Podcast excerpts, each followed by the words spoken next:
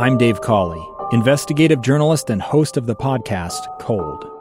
In October of 1985, a woman named Sheree Warren left work at a busy Salt Lake City office to meet her estranged husband at a downtown auto dealership. She never made it home. Sheree's car surfaced weeks later in Las Vegas. In the parking lot of a hotel casino. No one knows how it got there. Strange. It was strange. Both Sheree's estranged husband and her boyfriend raised suspicion for investigators. I kind of thought that he might have done something. But no arrests were ever made. In Cold Season 3, we dig into double lives, make new connections in the case, and examine the difficulty raised by reasonable doubt. We want answers just as much as anyone else. They have creeps like that now, too, so nothing's changed. That's the new Cold Season 3 The Search for Sheree, now available anywhere you get your podcasts.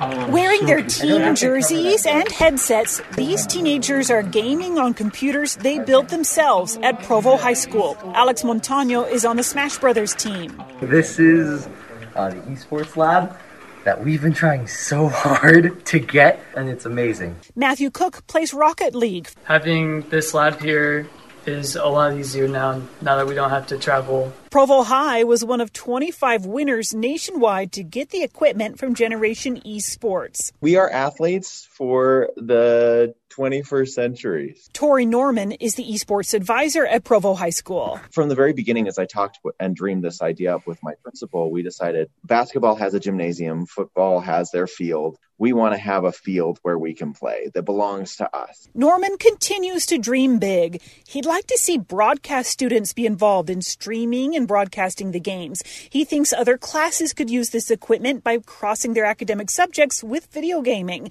And he knows the future of esports is huge across the nation and in college campuses. Recruiters are watching our local games. If you win the state title, that whole team gets a scholarship that's valid for any college in Utah. That's what we're trying to vie for. Norman says they've got 35 students on the roster right now. Next year, it could hit 60. It's amazing to me as we were looking through our rosters is how many of our students are students with different kinds of learning disabilities. How many of our students are on the autism spectrum? So many of these students struggle to feel like they fit in in places, struggle to make friends. This is a group of kids that never felt like they fit in anywhere else. And I had a student that approached me. He had a less than 1.0 GPA. Uh, he was sloughing most of his classes. He was not on track nor interested in graduating. He, we created some agreements with him that he had to bring his grades up, and if not, he'd be benched for the competitive season. And in one quarter, one term, he went from less than a 1.0 to a 3.5 GPA. The next year, he started taking concurrent enrollment classes. He graduated and went on to college. And it was all because he wanted to play video games. And uh, we've seen that happen over and over within our uh, our organization. He says it's time to embrace the future. There's a whole world of careers enveloped around video games, and uh, this computer lab right here is going to help us help us do that. Mary Richards, KSL News Radio.